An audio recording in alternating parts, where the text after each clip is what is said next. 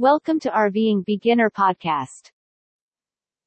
How to set up a Wi-Fi extender. Setting up a Wi-Fi extender isn't difficult, but there are a few things to keep in mind to get the best results. A Wi-Fi extender is a device that absorbs Wi-Fi signal and then re-emits it on the same network name and frequency. Consider it a radio repeater, which is basically what it is. It's a simple and low-cost method to expand your network into those hard-to-reach areas of your house, and it's a lot less costly than a complete mesh system. However, setting it up isn't always simple. Here are some basic pointers on how to get started and get the most out of these useful gadgets. Selecting the best Wi-Fi extender. When purchasing a Wi-Fi extender, you want to get the most out of your current connection. Check your existing Wi-Fi router, whether it was provided by your ISP or one you purchased and connects to your modem. Netgear Wi-Fi Mesh Range Extender EX7300. Between your current router and the extension you wish to purchase, you'll want to match two values. Wi-Fi generation and Wi-Fi speed. Wi-Fi 5, 802.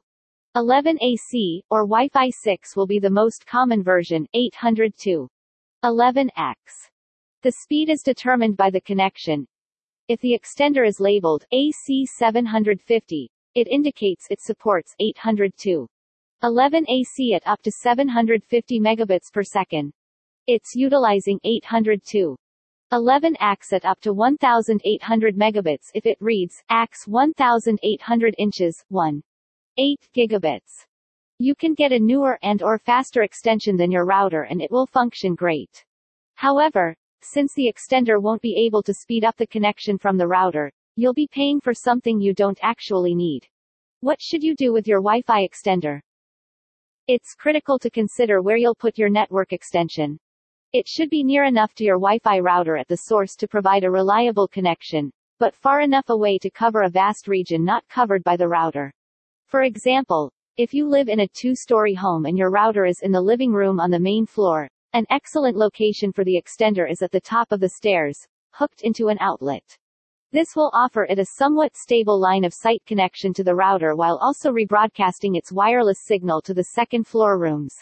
If you're using a Wi-Fi extender for only one user, for example, to improve the signal for a home office PC, position it roughly between that user and the Wi-Fi router. You may have to fudge it and go farther if you wish to connect to the extension through Ethernet. See the connection section. Remember that you may move your Wi-Fi extender about your house after you've set it up. Experiment. Visit RVingBeginner.com to see more best ideas to help you live the dream of a life on the road.